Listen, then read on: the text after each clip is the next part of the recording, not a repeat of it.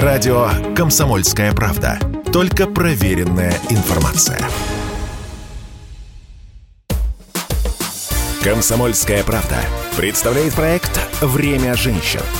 Программа об успешных, сильных и независимых – Здравствуйте, друзья! С вами Анжелика Сулхаева. Это «Время женщин» на радио «Комсомольская правда». События последних месяцев, безусловно, заставляют нас всех задуматься о том, а как дальше будет существовать российский бизнес, который последние годы активно осваивал зарубежные рынки. Замкнется ли он теперь внутри страны или все-таки найдет пути выхода на альтернативные внешние рынки? Об этом, да, и, собственно, не только об этом, поговорим с нашей сегодняшней гостьей.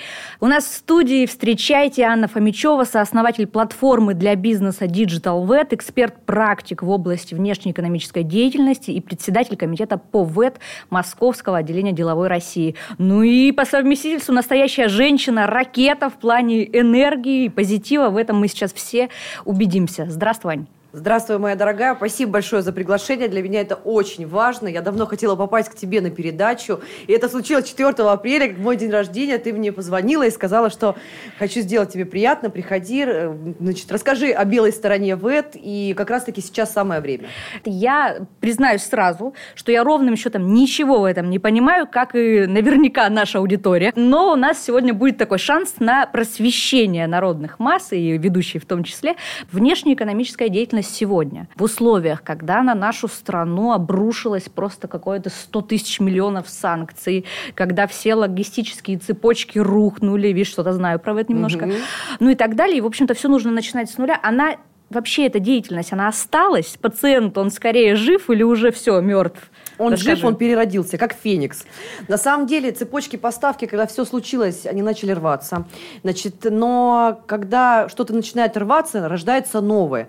А внешнеэкономическая деятельность сейчас трансформировалась, она стала другой. Если раньше у всех были налаженные, налаженные связи, понятные поставщики, понятные взаимоотношения с иностранными контрагентами, то сейчас времена изменились, появились третьи страны для работы, какие-то окольные пути для доставки санкционных грузов. Я не говорю про какую-то серую черную сторону сторону ВЭТ. Я говорю про белую сторону ВЭТ, но через третьи страны. Вот ты часто говоришь про то, что ВЭТ нужно делать по-белому. Белая сторона ВЭТ, даже такие вебинары, по-моему, у да, тебя да, есть. Да, у меня трилогия. Вот, трилогия раз... темная сторона ВЭТ, 50 оттенков ВЭТ и белая сторона Прекрасно. ВЭТ. Это эволюция внешнеэкономической деятельности с 2008 по 2022. Вот, давай об этом, пожалуйста. Да. Что значит ВЭТ по-белому? И вот эти вот предыдущие итерации тоже расшифруй. Ты да. занимаешься в этом с 2008 года, угу. насколько да. мне известно. Вот как он менялся? Какой он был тогда Когда на я старте начинала, и как сейчас? все было серо-черно непонятно понятное. То есть э, рынок диктовал, как нужно работать. И мы с вами должны понимать, что до 2015 года 70% это был импорт, который был черный и серый.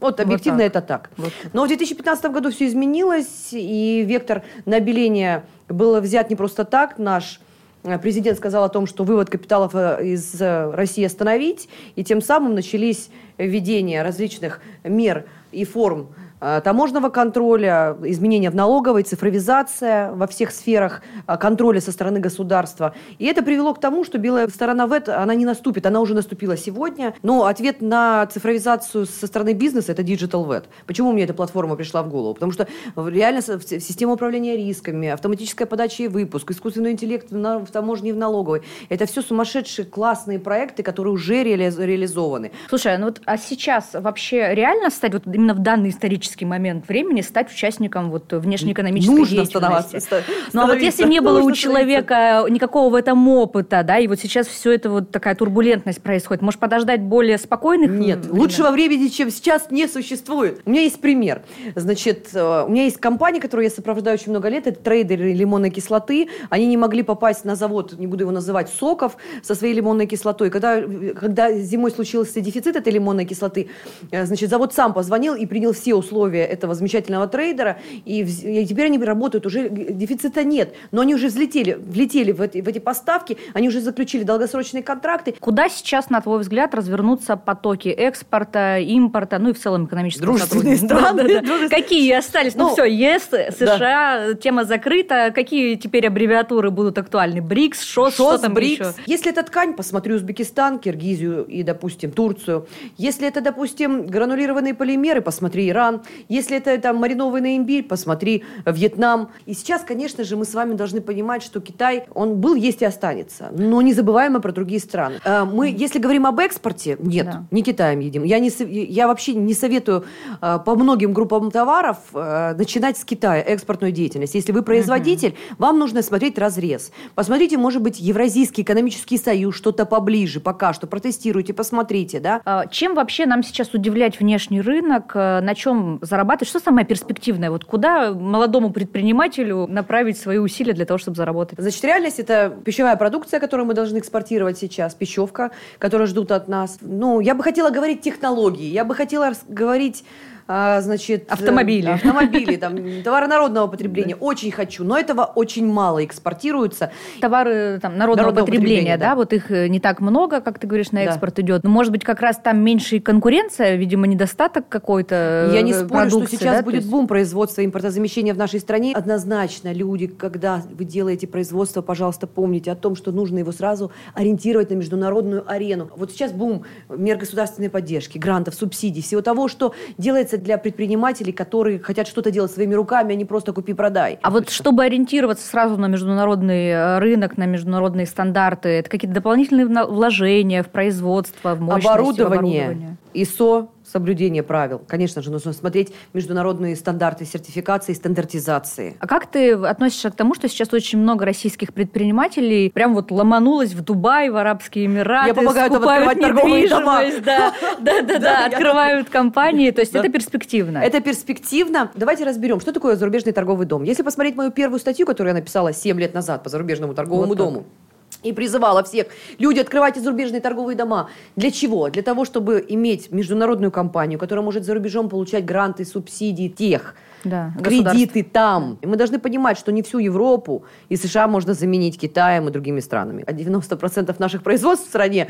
они работают на зарубежном оборудовании. Это не всегда китайское, оно зачастую европейское. И запчасти те, которые необходимы сейчас, и комплектующие, которые необходимы сейчас, их нужно как-то ввозить. Скажи, пожалуйста, вот ты сейчас э, организовываешь бизнес-миссии да. в своей компании, вы ездите по регионам. Да. А что это такое, зачем это нужно, куда ездили уже, вроде как в Узбекистане Узбекистан, были? Эквиум первый. Да, То да. есть в рамках нашего клуба, я являюсь вице-президентом клуба Игоря Владимировича Рыбакова «Эквиум» по внешним коммуникациям. И в рамках этого клуба была выездная э, миссия, бизнес-миссия в Узбекистан. Значит, следующая бизнес-миссия у нас планируется Армения, Иран, Китай, значит, э, Турция, значит, Объединенные Арабские Эмираты. Бизнес-миссии будут Индия, будут э, по странам шоу Севрикс. Ну, Слушай, замечательно, абсолютно. Вот у меня такой вопрос. Вот действительно очень много чего делается. И на уровне государства, и на уровне вот таких вот общественных, так скажем, начинаний, инициатив и активного вовлечения предпринимательского сообщества. Но, тем не менее, вой все равно стоит. Предприниматели... Вот я, я же там с палкой стою. Вот, там, вот. вот предприниматели, да. многие все равно в унынии. Вот насколько ты вообще сама ощущаешь, ты же общаешься часто с бизнесменами, а они готовы вообще кардинально свое мышление сейчас менять? По твоим ощущениям? На самом деле, по моим ощущениям, очень много нытья в чатах. Я выбрала, знаешь, позицию, когда все началось, э, я выбрала такую неделю тишины и смотрела, что будет, и собирала информацию. А потом начала бесконечно вести мероприятия, открытые, бесплатные мероприятия. Я поддерживаю предпринимательство, я реально горю предпринимательством. Это моя миссия, помощь. Вот, я выбрала такой путь, что не сидеть и поддерживать там или что-то в чатиках писать. Я прямо жестко начала на всех мероприятиях приводить в чувство тех, кто э, оказывается Паникует. в состоянии паники. И поверь, э, я прямо вижу, как меняется сейчас ситуация. Люди начинают уже адаптироваться и выходить из этого сонного состояния, когда впали в кому и ждем, что будет дальше. И это хорошо. Угу. Сейчас очень много говорят про параллельный импорт. Да. да? Еще одно новое слово, утвердили, которое да, вошло в нашу список. жизнь. Но не так, вот. не так просто. Что все. это такое и какие перспективы вообще? Насколько это нам вот Параллельный интересно? импорт для обывателя – это то, что можно ввозить Диоры, Шанели, Луи Виттоны. Значит, можно их возить без разрешения от правообладателя, чуть ли не все подряд. Но нет, это оригинальные. И туда не вошли одежда. Туда вошли комплектующие, то, что является важным, стратегически важным для нашей страны. Опять же, торговые дома я искренне прошу разобраться в том, что, что такое зарубежный торговый дом, или написать, мой телефон есть везде, в интернете я скину статьи «Торговые дома». Открывайте торговые дома предприниматели. Вы на них сможете покупать у официальных заводов те товары, которые разрешены для ввоза по параллельному импорту, и дальше оформлять сертификаты и ввозить их в Российскую Федерацию без письма от правообладателя. Друзья, прислушайтесь. прислушайтесь. Это важный совет. Этой весной тебя назначили куратором рабочей группы по ВЭД Большой Четверки российских бизнес-объединений. Это Российский союз промышленников и предпринимателей, Опора России, Торгово-промышленная палата и Деловая Россия. Да. Чем занимается эта рабочая группа и что это вообще назначение Решением для тебя самой? проблем. Смысл не в регалиях. Смысл, когда ты приходишь и делаешь что-то руками. Я же человек, который приходит и начинает сразу делать мероприятия, решать вопросы, собирать проблематику. Так вот, в рамках большой четверки мы решаем как раз-таки вопросы, связанные с внешнеэкономической деятельностью, сложной ситуации. Там я каждый месяц делаю какие-то отчеты, пишу, чего мы смогли добиться и сделать. А что сейчас вообще вызывает самые большие затруднения у экспортеров и вообще у участников ВЭД? У нас есть проблема А Экспортеры – это сертификат о происхождении. У импортеров это проблемы с переводами денежных средств. Логистика. Ну и, конечно же, негласные вот эти истории, что нас больше не любят, но вы поймите, нас завтра не полюбят. Нужно жить в новой действительности и ну, понимать это. А ты, кстати, вообще часто в своих интервью говорила еще до э, спецоперации о том, что, в принципе, имидж у российских предпринимателей на зарубежном э, рынке не очень хороший всегда был. А почему так происходило? Как мы себя как-то неправильно объясню. ведем, Я как объясню. туристы российские знаешь, это уже мем ходит. Да, бизнес-этикет никто не отменял. Затраты на маркетинг, тренинги, увеличение продаж. Вы деньги тратите. А чтобы научиться ведению переговоров, внешнеэкономической деятельности, бизнес-этикету, деньги вы эти тратить не хотите. Китай нас любит, но не очень. Мы должны с вами понимать, что вот эта дружба, она очень спорная. Вот у меня есть пример. Ко мне приходит один из наших резидентов и говорит, значит, мой посредник, через которого я закупался в России, зарегистрировал мою торговую марку. Что мне делать? Я говорю, вести переговоры с китайцами, чтобы они тебе перебрендирование сделали твоего товара и ввезли, ну, везем. Да нет, я говорю, китайцы торгуют очень много тысяч лет. У них нет эго. Они сделают это оборудование и вот этот микрофон Ани Фомичева, если надо будет. На этом примере я хочу показать, что он боится позвонить, он не хочет назначить Zoom, он не хочет учить английский. Поэтому, пожалуйста, ведите переговоры, не бойтесь и, конечно же, старайтесь вести их сдержанно и все-таки изучать культуру и менталитет той страны, с которой вы собираетесь работать. А если посмотреть вообще немножко шире э, ВЭДа, а про бизнес в целом, да. вот все прекрасно понимают, что, конечно, в нашей стране это сложно, а, но при этом все говорят о том, что нужно и молодежь вовлекать активнее, чтобы все становились предпринимателями, сами брали ответственность за себя и свою жизнь, ну и так далее. Но есть ощущение, что недостаточно какой-то внутренней мотивации, потому что мало сейчас э, молодых людей, которые прям вот говорят, я буду, значит, бизнесменом, открою, не знаю, Чиновник, блогер. Да, да. В основном, да, блогер. Вот можно миллионы, за... еще недавно можно, можно было, было да. быстро стать э, миллионером. Можно там э, на службу там, в какую-нибудь госкорпорацию поступить. Угу. А в бизнес зачем идти? И как мотивировать людей молодых? Ты знаешь, вот этим мы и занимаемся. А, я расскажу о своей инициативе, которую мы делаем совместно с Эквиум. Это 14 форумов в городах. Мы уже первый сделали в Крыму. Сейчас у нас э, Дагестан, потом Нижний Новгород, потом Уфа, Самара, Владивосток. То есть зачем мы это делаем? Для того, чтобы привлечь к этому внимание общественности, чтобы сформировать положительную бизнес-ауру э, предпринимателя, чтобы, чтобы мы ассоциировались не с жуликами и какими-то людьми, которые хотят только там денег заработать и обмануть и так далее. Зачастую государство тоже в этом виновато. Поэтому я выдвигаю постоянно инициативы. Давайте вешать на баннерах, показывать там, заплатил в бюджет столько-то. Спи спокойно. Да, спи спокойно, да.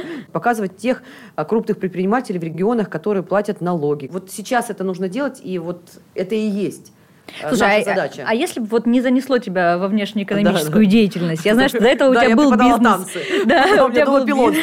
Так, пилон, да, про пилон, пожалуйста. Это действующий спортивный снаряд? Знаешь, он больше напоминает мне о том, что я реально преподавала. Значит, ситуация сложилась так, что еще в 10 классе у меня бабушку, я называю ее мамой, в Владивостоке преподавала колонетику. И говорит, давай ты тоже что-то будешь преподавать. И я там набрала маленькую группу, на плакатах нарисовала упражнения, положила перед собой, значит, и потихонечку начала это все учиться это выросло в то, что у меня были уже на первом курсе свои два зала. Я преподавала степластику, танец живота, различные аэробные истории. Вот с этого начиналась моя самая та предпринимательская деятельность, которая переросла уже потом во что-то большее. А как вот пришла к тому, что хочешь заниматься в этом? Закончив школу, с уверенностью, что я пойду поступать на юриста, но дед э, сказал мне, царство ему небесное, говорит, будешь инженером. А значит, а он был проректором тогда морского государственного университета, как ты Вариантов не было. Как ты, как ты догадываешься, я поступила на организацию управления на морском транспорте. Мне не очень нравилось учиться, сопромат это не мое, я творческая натура, но на первом курсе я попала в порт э, на практику Тальман. Тальман – это учет, учетчик груза в порту. Списываешь номер контейнера, номер пломбы. Значит, я шла в порту, и у меня было какое-то такое впечатление, что я дома. Мне захотелось быть причастным к этому процессу. Разгрузка судна, механизация, контейнеры, таможня. И я, короче, прямо все. Слушай, ну это очень необычно на самом деле, потому что мало какая женщина может сказать, похвастаться тем, что она в порту себя чувствует как дома. Да, я себя на складе временного хранения чувствую как дома. Это мои места силы. Ты из Владивостока. Да. Это действительно город, в котором витает дух э, какой-то такой вот Порто-Франко, да, свободы, да. предприимчивости. Люди всегда очень активные и быстро принимающие Самые красивые решения. женщины. Абсолютно подтверждаем. Вот. Как думаешь, на твоем характере это сказалось? Однозначно. У нас даже говор. Вот я 8 лет в Москве. Конечно же, сказалось, сказалась моя семья. У меня была обычная среднестатистическая семья. Ну, как среднестатистическая? Дед адмирал, э, папа капитан. Но я рано достаточно ушла жить отдельно, и это тоже сформировало меня, наверное, как личность. Я зарабатывала сама. У меня была цель – помогать семье, цель быть свободной. Мне хотелось творить. Ну, совершенно очевидно, что этой цели ты уже достигла. А какие цели на будущее ты себе ставишь? Я хочу изменить отрасль внешнеэкономической деятельности. Я хочу поменять в сознании людей, убрать страхи. Я хочу изменить и перевернуть рынок ВЭДа. Я хочу сделать революцию. Я хочу убрать всех посредников. Я хочу, чтобы предприниматель сам взаимодействовал с таможней, с Минпромторгом, со всеми ведомствами. Знаешь, вот чтобы радовать предпринимателей, чтобы они не думали, что это сложно, это невозможно, чтобы они чувствовали силу в этом. Вот. В твоих словах абсолютно ощущается вот эта вот бешеная энергетика и сила, и желание двигать очень, э, отрасль. Прям... Вот что дает такую энергию и такой азарт? Где ты черпаешь этот ресурс? Ты знаешь, для того, чтобы делиться с вопрос, предпринимателями. Им. Э, у меня два вопроса часто задают. Откуда у тебя время? Я, я не замужем. Это первый, первый. Второй, энергия у меня генерится из работы и от моих учеников. Ты часто говоришь, что с мужчинами проще работать, чем с женщинами. Почему? Да. Вообще в это, наверное, больше мужская отрасль или нет? Это мужская отрасль, сто процентов. Вообще, да, и мало женщин, которые, ну, чего чего-то прям так вот э, серьезно добились, но есть, есть. А, значит, э, Кондратьева, э, Наталья, значит, КВ-терминал. Ну вот я, Юлия Васильцова, Чащина, их много женщин, которых получилось. Но а, с мужчинами мне не то чтобы проще, мне они понятнее. Ты знаешь, я еще никому об этом не говорила, что у меня было всегда больше мужчин-друзей, а сейчас я общаюсь с женщинами. И поэтому те интервью я говорила правду. Но на тот момент есть э, методика ведения предпринимательской деятельности. По Женский стиль и мужской разные. Совершенно верно. Но сам предприниматель – это бесполое. Вот честно. Ну, то есть стили ведения разные, но суть – мы способны добиваться результатов, делать крупный бизнес – много чего мы можем. Скажи, пожалуйста, все-таки вот ты действительно очень много отдаешь времени работе, своему вот призванию просвещать предпринимателей. Как-то удается вообще на личную жизнь уделять да. время? Легко пере переключаешься да. с рабочего на личное? Можно легко, немножечко легко. про это? Я люблю веселиться. Я люблю веселиться, правда. Этому времени мы находим. Его не так много. Я нахожу время, значит, для личной жизни. Прочитала у тебя в соцсетях прекрасную мысль, э, процитирую прям. Запомните, как бы вы не любили любили свою работу, свои проекты. Отдых – это то, что двигает вас вперед, то, что дает новые идеи. Когда вы расслабляетесь физически, вас отпускает тревога, а это невозможно сделать, если каждую минуту возвращаться к рабочим чатам, проверять почту, перелистывать какие-то документы. Полностью поддерживаю, звучит великолепно. Как это применить э, на практике и что именно тебя восстанавливает? Я расскажу историю. А когда случилась пандемия, я уехала в Крым к маме. И сначала мы были в Ялте, ну, у меня родители живут в Крыму, но я потом приняла решение, что нам нужно снять дом, уехать в горы, у меня надо было родителей вывести. Мы уехали в горы, они сейчас потом живут так. Но суть не в этом, суть в том, что я приземлилась. Я 14 лет в бизнесе. Это много. Это много. И я не приземлялась. И тут я приземлилась в доме, в горах. Лошади, курицы, коровы, хозяйство. молоко, хозяйство. И придумала Digital Vet. Притом мало его было придумать. Я нашла сообщников, я нашла единомышленников в клубе «Эквиум». Мы нашли инвестиции на этот проект. И 1 декабря 2021 года мы его запустили. А какой вот вид досуга? Вот, ну, понятно, что каждый раз в Крым ты не поедешь в горы Спа. Я очень люблю спа. Я сумасшедшая по спа. У меня даже, когда я была маленькая, мне было 23 года, я открыла спа-салон Окинава Спа в Владивостоке. Вообще, это было время, когда у меня не было денег, я из ничего построила что-то, как могла. Спа – это моя страсть. Я реально кайфую от этого и отдыхаю. Время для себя нужно да. находить, абсолютно. Ты счастливый человек? Я счастливый человек. Я Здорово. занимаюсь любимым делом. У меня все в семье хорошо, папа, мама, сестра здоровы, бабушка. Я стараюсь их радовать, и это меня очень радует. Спасибо огромное. Да. Завершение нашего разговора наша традиционная рубрика «Пять советов от гостя». Давай попробуем резюмировать угу. все, что мы говорили сейчас про ВЭД, и дать какие-то вот такие вот пять практических рекомендаций да. для предпринимателям, которые хотят, возможно, ознакомиться и вообще понять, что такое ВЭД, что нужно, э, можно делать прямо сейчас для того, чтобы стать участником ВЭД и делать это сразу да. правильно и по-белому. Пять советов. Первое. Не бойтесь заниматься внешнеэкономической деятельностью. Если вы занимаетесь ей в белую, вам ничего не будет. Масштабирование компании возможно только через внешнеэкономическую деятельность, а не открыться в соседнем городе. А теперь, чтобы стать участником ВЭД, вам достаточно открыть юридическое лицо ООО или ИП, оформить электронно-цифровую подпись, на сайте customs.ru открыть личный кабинет участника ВЭД, валютные рублевые счета, найти поставщиков на, через нашу платформу Digital ВЭД или покупателей, рассчитать три логистических маршрута из, допустим, из Китая, составить финансовую модель, не забыть про сертификацию образцов, которые нужно ввозить в белую на себя, себя, посмотреть аналитику по маркетплейсам, не забывать про упаковку, не забывать про инспекцию груза, не забывать проверить поставщика на добросовестность. Это тоже можно сделать у нас на платформе. Это практические рекомендации. 21 шаг импорта существует, он есть везде. Там набираешь в интернете 21 шаг импорта Фомичева, и высвечиваются конкретные шаги. Поэтому, пожалуйста, вы это не страшный. Главное просто не тупите. На этой прекрасной, воодушевляющей ноте будем прощаться. Спасибо огромное за этот потрясающий, позитивный, Спасибо. такой и очень практикоориентированный эфир. Это было «Время женщин» на радио «Комсомольская правда». Слушайте нас по воскресеньям в 12.00. «Время женщин» на радио «Комсомольская правда».